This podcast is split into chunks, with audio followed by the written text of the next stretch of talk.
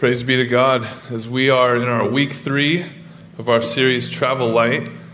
Um, Brandon and I get the privilege of serving as the, the lead pastor. And as we're in our third week, we've been looking at the power of the gospel. So if you've been with us in the fall, we were in Romans, which really prepared our hearts in a, in a way that only God has planned to get into this practical series of how we we know that we're saved because we're wrestling with the stuff that that weighs us down and we let go and we can grab hold of the salvation and the peace that knowing Jesus brings. And then destroying distractions last week. And then this week is a very lighthearted very easy palatable uh, encouraging message on removing bitterness. So thankfully none of us have bitterness. We've never had an experience so this will be short. Just kidding. We all have had bitterness. We've all have experienced the seeds that have been sown when we're offended or when we're hurt, and the bitterness grows. And if you have been around even grass or farming, scripture uses a lot of that language of farming and, and, and roots. And the root of bitterness, it talks about the grace of God might be kept if there's a root of bitterness springing up. So it's a huge problem. Because if we don't have bitterness removed, then we're going to miss out on God's grace, which that's an amazing opportunity for you to have something you don't deserve, which is grace. Getting something you don't deserve, and God gives that to you. But if you have bitterness, all of a sudden there's a block there that you put up, hindering God's grace from getting to you. So that we see Hebrews 12, 14 through 15 says, Make every effort to live at peace with everyone in verse 14. Strive for peace. In the NIV, every effort, striving in the ESV. That's a lot of work to get peace, and it is. It's work. If you've ever been in, in any kind of relationship, peace just doesn't happen. There's not just this all of a sudden peace and we just get to live and everything. No, it takes work, it takes patience, it takes grace, giving them what they don't deserve. It. And so when, when Paul's writing, and some people think it wasn't Paul, but as we see today, Hebrews, Ephesians, Romans 12, Romans and Ephesians are clearly Paul, and Hebrews all like very clearly uses the same language. So either Paul's being influenced by it or Paul wrote Hebrews. I tend to think, if you want my opinion, it's worth nothing. So I, I don't offend you if you, I'm not offended if you don't take it. But I think Paul probably wrote Hebrews. We see he uses this language: strive for peace with everyone, and for holiness, without which no one will see the Lord. See to it that no one fails to obtain the grace of God, that no root of bitterness springs up, causes trouble, and by it becomes defiled. So doesn't take long for us to see in Scripture God's plan and His intent for this loving unity that Ephesians, Paul spends so much time talking to the church in Ephesus in chapter 1. Here's the gospel you're in sin, you're, you're in darkness, and God the Father planned for you to be saved, and Jesus the Son accomplishes it. And the Holy Spirit seals it. And then Ephesians 2, he, he hits it again. Hey, you can't work out yourself, you can't work or earn it. It's a free gift. And then we have the gospel coming to be received and working in us. And then chapters 3 through 5 is chapters 3 through 6 is all about us working it out. It's the gospel's effect, the gospel changing us. The gospel changing us to look like Jesus. So what was the enemy's plan? Is to disrupt the unity and so he wants to kill that loving unity. God wants to grow us in intimacy with the Father and with each other, and the enemy wants to destroy that intimacy. God wants you to have this trust with Him and with each other, and the enemy wants to replace that trust with bitterness. And, and every time you look at your spouse, or every time you look at your boss, or your teacher, or your sister or brother, to go, oh, I'm just that time they sinned against me, and that, that seed was sown, and then it, it that root of bitterness grew, and now there's bitterness. And the craziest thing is it's small things, right? Like you post something on Instagram and none of your family like it. Your grandma doesn't even like it. All of a sudden there's seeds there. You're like, come on, grandma. I can always count on you. You send the email like, just posted this picture of our favorite cat or my, you know, your granddaughter. No like. Oh, there's maybe a seed of bitterness. And you unfollow people. Maybe for you, it's, it's not social media, but it, it, especially the millennials, if you're not a millennial, you're older generation, you're like, I could care less about texting. Just give me a phone call. But for the younger generation, texting's a big deal. I, I'm in the middle. So I'm like, hey, if it's a thing, let's just talk on the phone or meet in person. I've been told I should probably up my texting game because it's like letters and maybe a thank you or looks good, awesome. Those are kind of my usual text go tos. But when you when you need an important text, and every time I get blown up, I'm like, ah, that's like five. Th- we need to just meet in person. That's like a coffee conversation.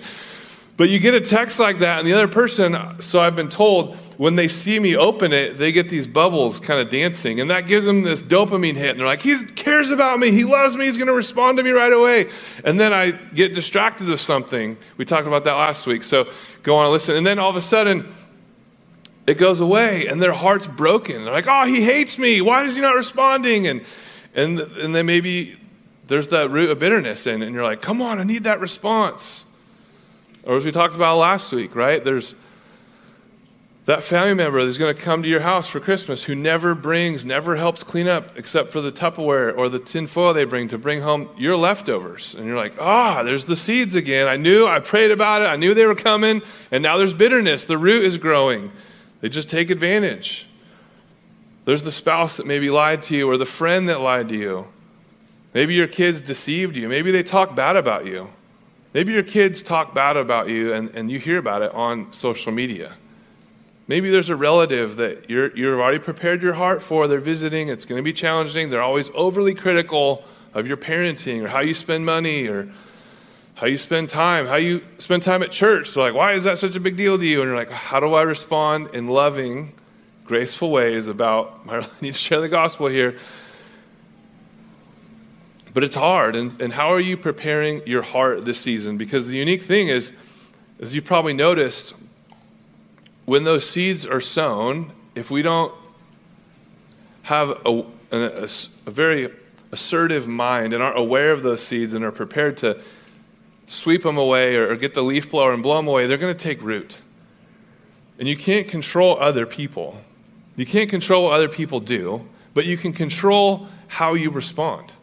And so when, when Paul's talking about this, he's saying, look, you've already said you're a new creation in Christ. You've already accepted that Jesus died on the cross, rose again for you. And now here's how you live this out. Here's how God's working in and through you for his glory and your good. And you have to take every effort, spare no expense to get this bitterness out of you.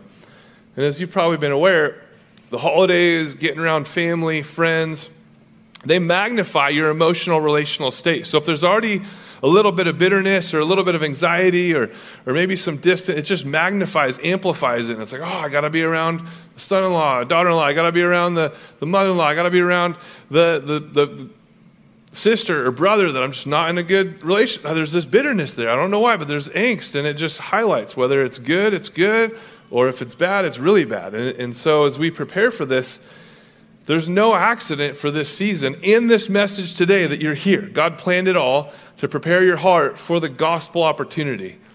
To go, okay, I need to, I need to diagnose, I need to look at my heart and see is there any kind of seeds of an offense that I've been watering, that I've just been fostering and, and they've been festering, and now there's roots, and now there's bitterness. And we have to remember we can't control other people, but we can control how we respond. And even when we pray, even when we prepare, especially guys, we're like, I'm not going to say this, I'm not going to say this, and then we say it, and then there's a fight, and it's like, I said I wasn't going to say it three times. How did I say? Ah, I knew that was, oh. And it's crazy because as I've sat with this, unless there's every effort, unless you're truly spending time in prayer with the Lord, getting understanding and wisdom, and seeing how there's a root of bitterness, you miss it, and then all of a sudden the bitterness affects you negatively. So there's a problem. We see here two problems with bitterness. First, bitterness has a root. And if we're not aware that the seeds of bitterness have been planted or sown because of an offense, then we can't see to it that a bitter root doesn't grow up and cause trouble. Hebrews 12 15. What do we know about the root of bitterness? It grows underground. That's why it's called a root. As I, as I grew up, I was you know, not super focused on like gardening and, and weeds. And then I had a garden. I was like, man, weeds are everywhere. How are these seeds constantly in the ground?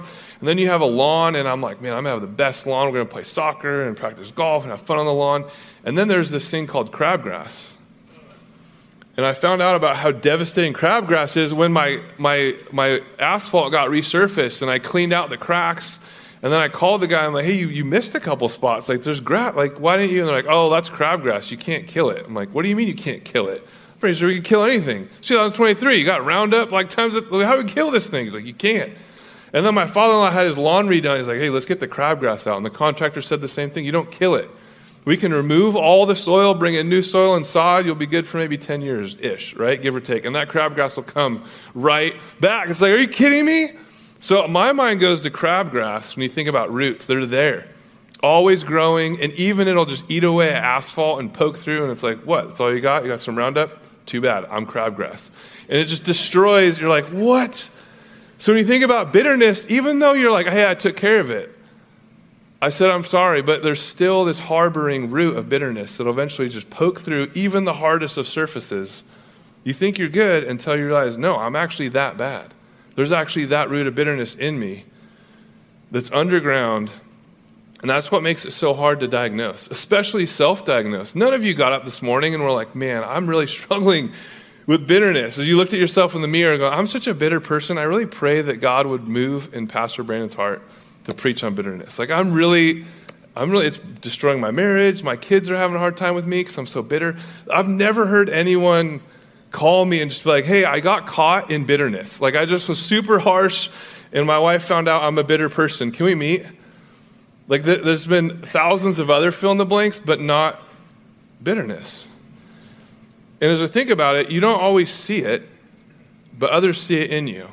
It, it became clear we were coming back from camping with some friends, and usually I find out I sow seeds of, of that cause people bitterness when I'm driving. I, I, most of the time, it's not my fault, but this time it wasn't. 100% not my fault. I'm in the truck, towing a trailer. I found out there's certain people that actually think trucks are going to destroy the world. When I have, you know, a truck, I'm like, wow, his whole ideology shifted over the past couple years. So now I have a trailer. Now I'm really like doubling down on killing the planet, I guess. So I'm pulling back from a camping trip, and this lady in a small little car is trying to get on the freeway right where there's like two on ramp, off ramp craziness in Fresno. And so I'm like going as fast as trucks with the trailers are supposed to go. I'm obeying the law. Pastor, good pastor, right? And so she gets, she's trying to get on. I'm like, I'm trying to go faster, but I can only go as fast as I can haul. And so she gets behind me and is like going crazy. And as she pulls up, everyone in the car with me sees all these words coming out of her mouth that are definitely not, you know, longer than four letters.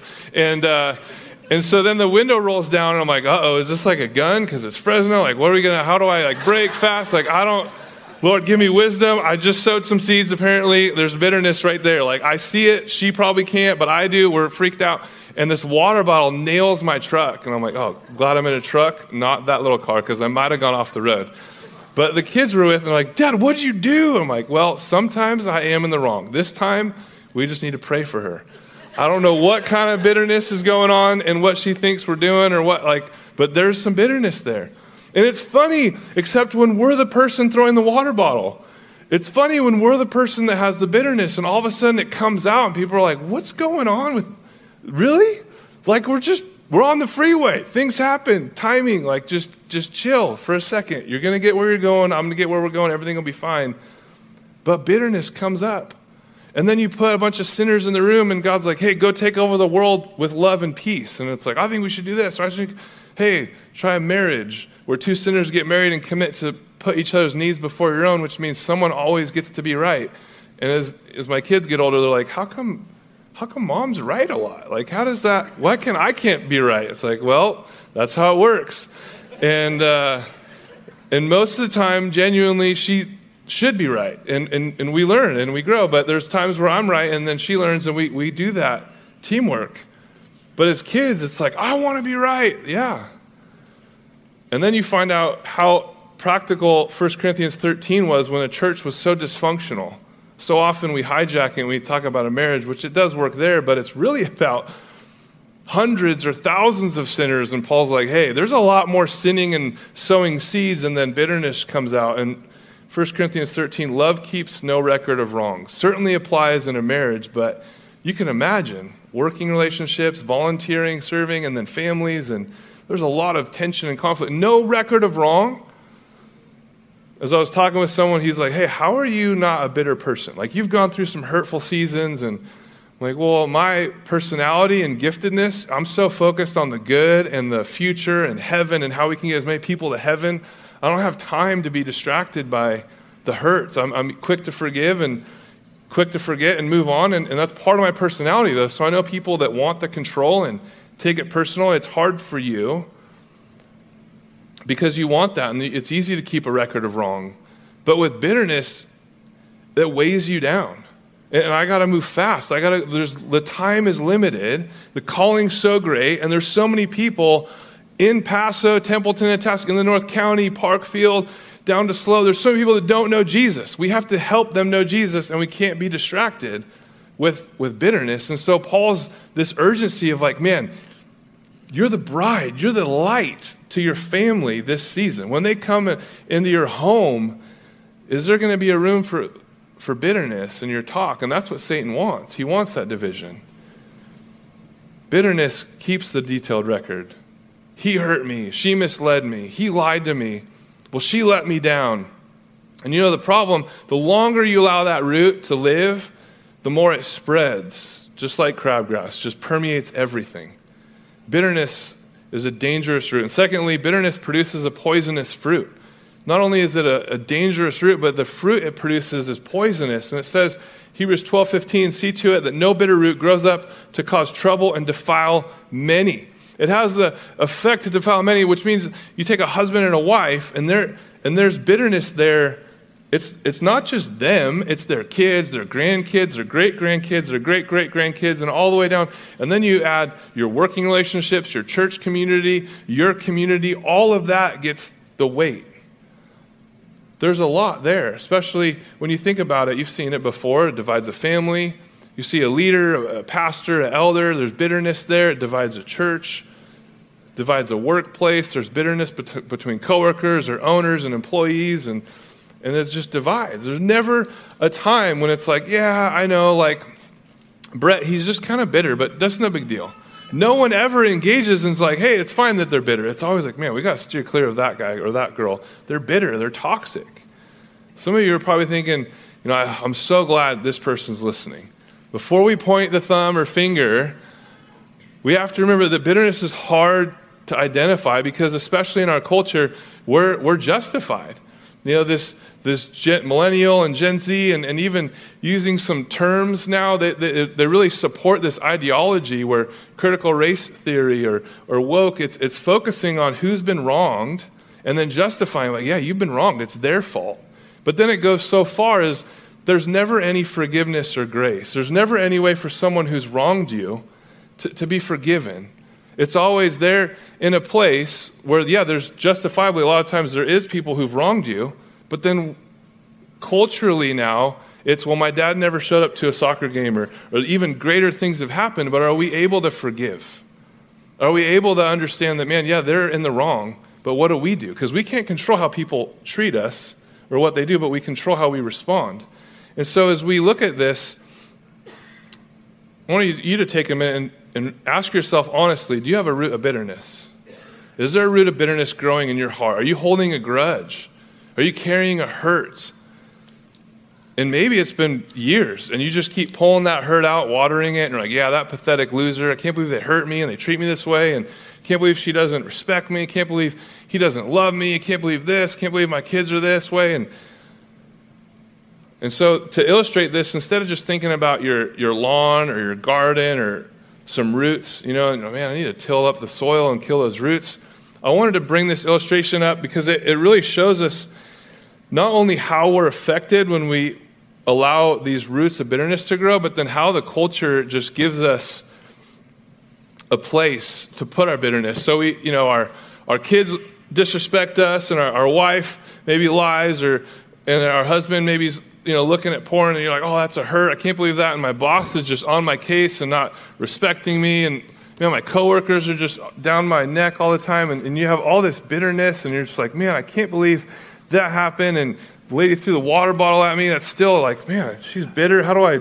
Now I'm kind of growing bitter. Like that's embarrassing. Like, you know, and and so you have all this stuff, and you're just trying to hold it, and it hits you, and you're just carrying it, and you're and all of a sudden you're just like, man, I don't. I'm trying, and God gives you something, and you're like, I don't. I try, and all of a sudden you're just, this is my bitterness, and I gotta hold it together, and it's just really awkward and embarrassing when it gets out and exposed. And we can laugh at a water bottle being thrown, but that's what we look like when we're bitter. And I don't, I just know I'm not able to keep a record and try and hold it all. And then for people that do have a record, maybe, and they want to hold it all and hold it against people, and then our society and culture set, comes along and you meet a counselor and they say, hey, here, I'll help you. You're right. All these people wronged you and they hurt you and your spouse or this, and you should leave him or leave her. You get a different job and different. And they come along and they say, here's where you're going to put all this hurt.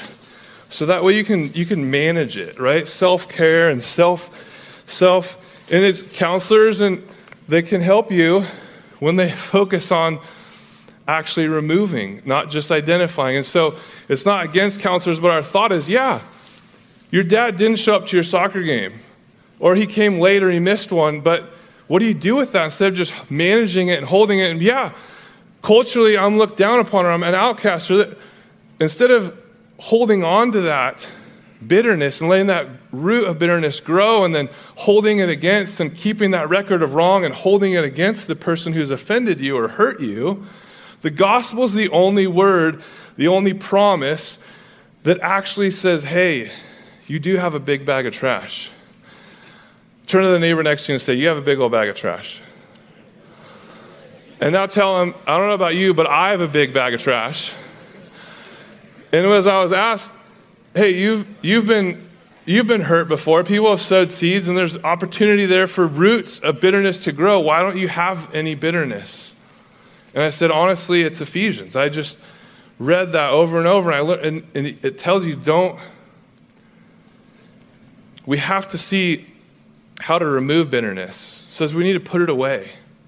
Let all bitterness and wrath and anger and clamor and slander be put away from you, along with all malice.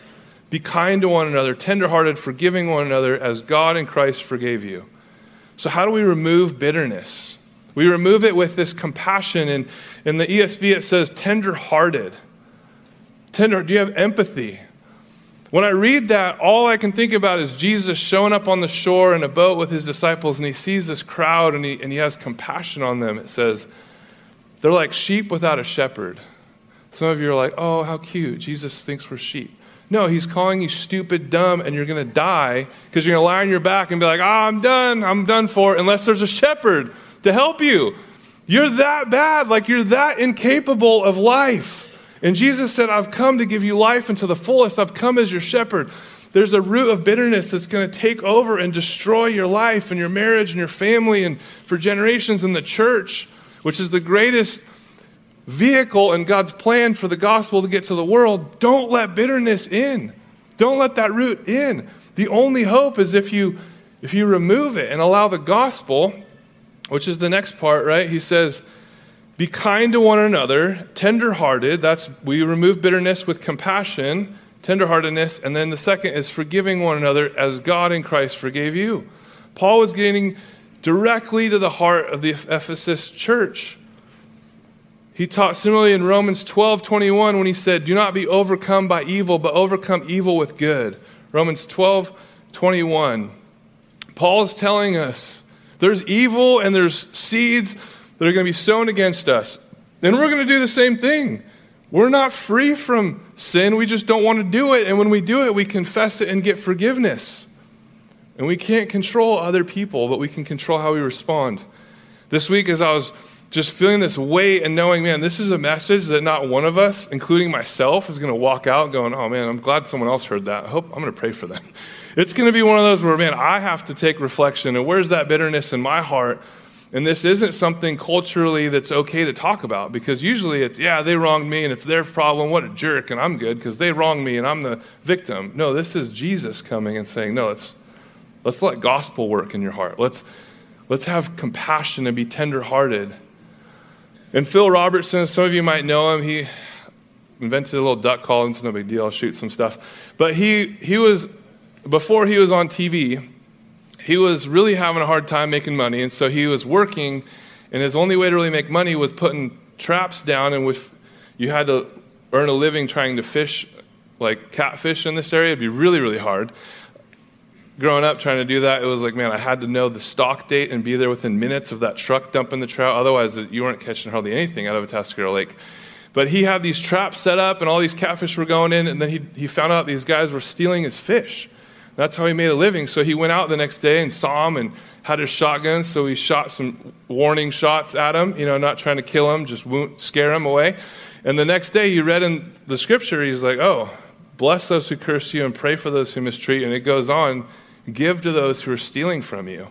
And he's like, I'm a new believer. I don't really like this part of the Bible. I don't know if I want to obey it. And he said, Okay, Lord, I'm going to trust you. Instead of allowing bitterness to take root and grow, he went out the next day, still had a shotgun, this time in the hole of the boat, not his hand. And he rolled up to him and said, Hey, looks like you boys are having a hard time catching fish. You're doing a fish fry, I take it. And they're like, Yeah, I can't catch any. And well, you're stealing my fish, and that's how I make a living. I'll tell you what, let's get the fish out and I'll give you the fish. And so he puts the fish in his boat, starts handing him the fish, and he's like, Let me just tell me when you think you have enough. And after he puts a number of fish in the boat, they're obviously ashamed. They found they got found out and they're like, We're good. And he's like, No, they're not good. Once you fry fish, your mom and your aunts and, and the cousins and second cousins, they're all gonna come out. Here's take some more and they're like super ashamed and embarrassed now. This guy, we're trying to steal his fish, and he's giving us way more than we would have even stole from him. And he points up on the hill. He says, "Hey, that's my house right there. If you guys ever have a hard time catching fish, just come ask me for it, and I'll give you the fish." And he said, from that day forward, word went up and down the banks of the Louisiana River, and all the rednecks were like, "Hey, we're not going to mess with that crazy old man. He's he just gave us the fish we were trying to steal from him." And I was like, "That's it." Like I have some stories and, and hurts and things, but when we get a chance to hold tight to those seeds that have taken root and, and bitterness has grown, we realize, you know what? When we have empathy, we have compassion on people, we have tenderheartedness and see there's a need there. They've hurt us, or they're intending to hurt us. But as Jesus came and showed us how to receive the hurt and, and in return, pray, and in return, have that tenderheartedness these people that were against Jesus, he came to save. And the only way that's possible is when we understand what forgiveness is. And we see that when we pray for others, it doesn't change them necessarily. We hope it does, and sometimes God works and answers that prayer, but we know the promise when we pray for those who are against us is that it changes our hearts. It changes our hearts to see how hurtful they are, how full of hurt they are. That's why they're, they're hurting you. Hurtful people hurt people. So when we pray for them, it helps us gain a compassionate and empathetic heart. And then, secondly, when we remove bitterness with tenderhearted or compassionate, we remove bitterness with forgiveness. And we need to pause and acknowledge this is where it can get tense. Because we hold this and we go, You don't understand. You don't have any idea what they did to me. I'm not going to just forgive them. How can I just forgive them? All those years of the hurt and the pain you know how many file cabinets I've logged keeping a detailed record of the hurt, and you're just telling me I have to forgive all those offenses? 1 Corinthians 13 is a joke. I have to uproot this root of bitterness? This is crazy. How do I forgive? That seems unforgivable. And Paul says, get rid of all bitterness. Be kind and tenderhearted to one another. Forgive each other, just as in Christ God forgave you. Every week we take communion. Every week we land because God in Christ forgave us, the Holy Spirit is at work within us to remove bitterness. So we see what forgiveness really means is the big old bag of trash we said we have. Jesus came to cover it with his blood, pick it up, and carry it away on the cross. And when he went on the cross with his left and his right hand nailed, it was as far as the east is from the west. The psalmist says, So far does he remove our transgressions from us. We'll get this one out of the way too. So far does he remove our transgressions from us as far as the east is from the west. And it's a cool picture because when you see the cross, Maybe for the first time and for every time you see it from this day forward, you're going to see the east and from to the west. He hung on the cross and it was showing, I'm removing your sins this far and I'm, I'm putting it in the sea of forgetfulness. I'm not counting it against you. And when we know we've been forgiven and loved that way, then we can love and forgive in the same way. So we don't need to let the root of bitterness grow up and hurt you and hurt others. We don't have to relive it and rehearse it and, and bring it home. And man, can you believe what my boss said to me again? Can you believe what my coworker did to me? Can you believe what our son or daughter is like, hey, you know what? They, they hurt me. I'm going to forgive them. I'm going to give them grace. They're full of hurt and they need Jesus to forgive them. I'm going to pray for them. And it changes our heart to be more compassionate and then quicker to forgive. And the beautiful thing is when we've been forgiven, then we're, we're free to serve. As Jesus took the towel and said, I didn't come to, to, to, to be served, I came to serve. And he washed the disciples' feet and he was constantly pouring his life out, serving. And that's the picture of the church. And so when Paul's saying, hey, church, this is the opportunity, this is the season to serve the world and to, to, to give your life as Jesus gave his life, to serve others and show them the love of Jesus. If we're holding tight with bitterness and keeping a record of wrong, we can't pick up the towel and, and serve one another. In Romans 12 18 says, if possible, I can't wait to get into Romans 12. The whole chapter is wonderful, but I love Paul's word here because some of you are like, Brandon, you, I mean, that's great. I'm glad you're a pastor and you're reading God's word to us, but this is hard. And Paul says, I know, that's why I'm going to say it's if it's possible. Because oftentimes forgiveness is what's commanded and reconciliation just isn't possible. There's no way that reconciliation is going to happen. In God's word, God knows that. He doesn't expect reconciliation. He doesn't expect you to be, you know, best friends and go on coffee dates for the rest of your lives every day. But he, he does expect you to forgive and love them and pray that God would work in their hearts and, and serve them. And that's what's beautiful is we all need forgiveness and we all need to give forgiveness to someone today. And so Paul says, look, if it's possible, as far as it depends on you, as much as you know you need forgiveness, ask for it. And as much as you can forgive, forgive. As far as it depends on you, live peaceably with all. Live at peace with everyone as far as it depends on you. We can't control what people do, but we can control how we respond. We can control if we're quick to forgive and, and quick to pick up a towel and, and serve one another or are we holding tight, two fisted to the, the records of wrongs where someone's offended or hurt us? Because the root of bitterness is dangerous and it produces a poisonous fruit to divide. And it hurts you. And it hurts the others when they're in need and when they're hurting to help them. And pray for healing and, and be quick to forgive, knowing that's how God in Christ forgave us when we were against Him, when we were hurting Him. We can be kind and tenderhearted forgiving each other just as in Christ God forgave you. As far as it's possible with you, live at peace. And when Jesus came, the most amazing thing, the feasts were all about Jesus, pointing us to Jesus, reminding us, saying, Hey, Jews, Jesus is coming. And they always had a cup out. And so, as we close in prayer, I want to I want to pray as Jesus came and answered and said, Look, this is the cup of God's wrath that's going to be poured out on me. You can be forgiven.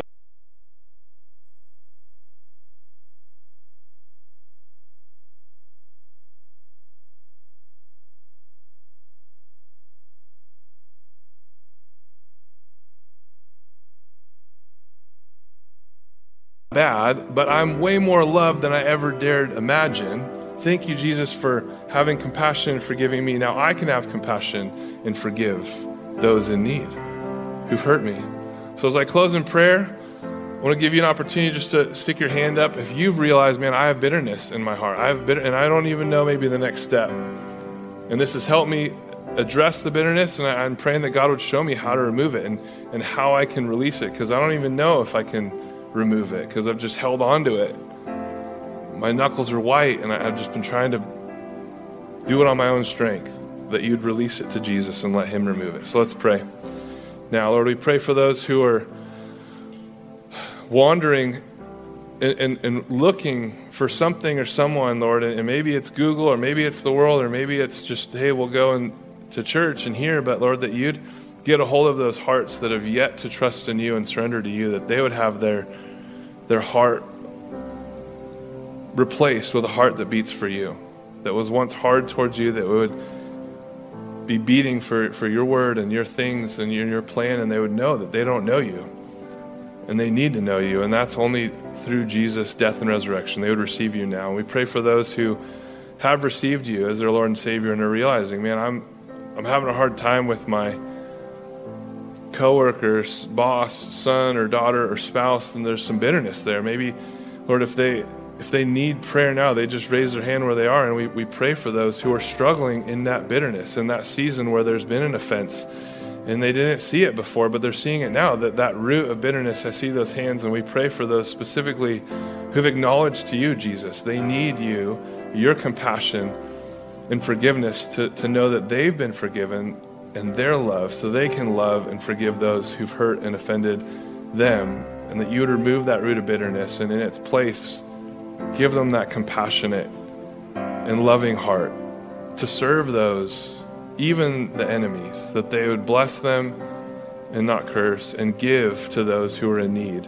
And Lord, that we would see your Spirit continue to grow us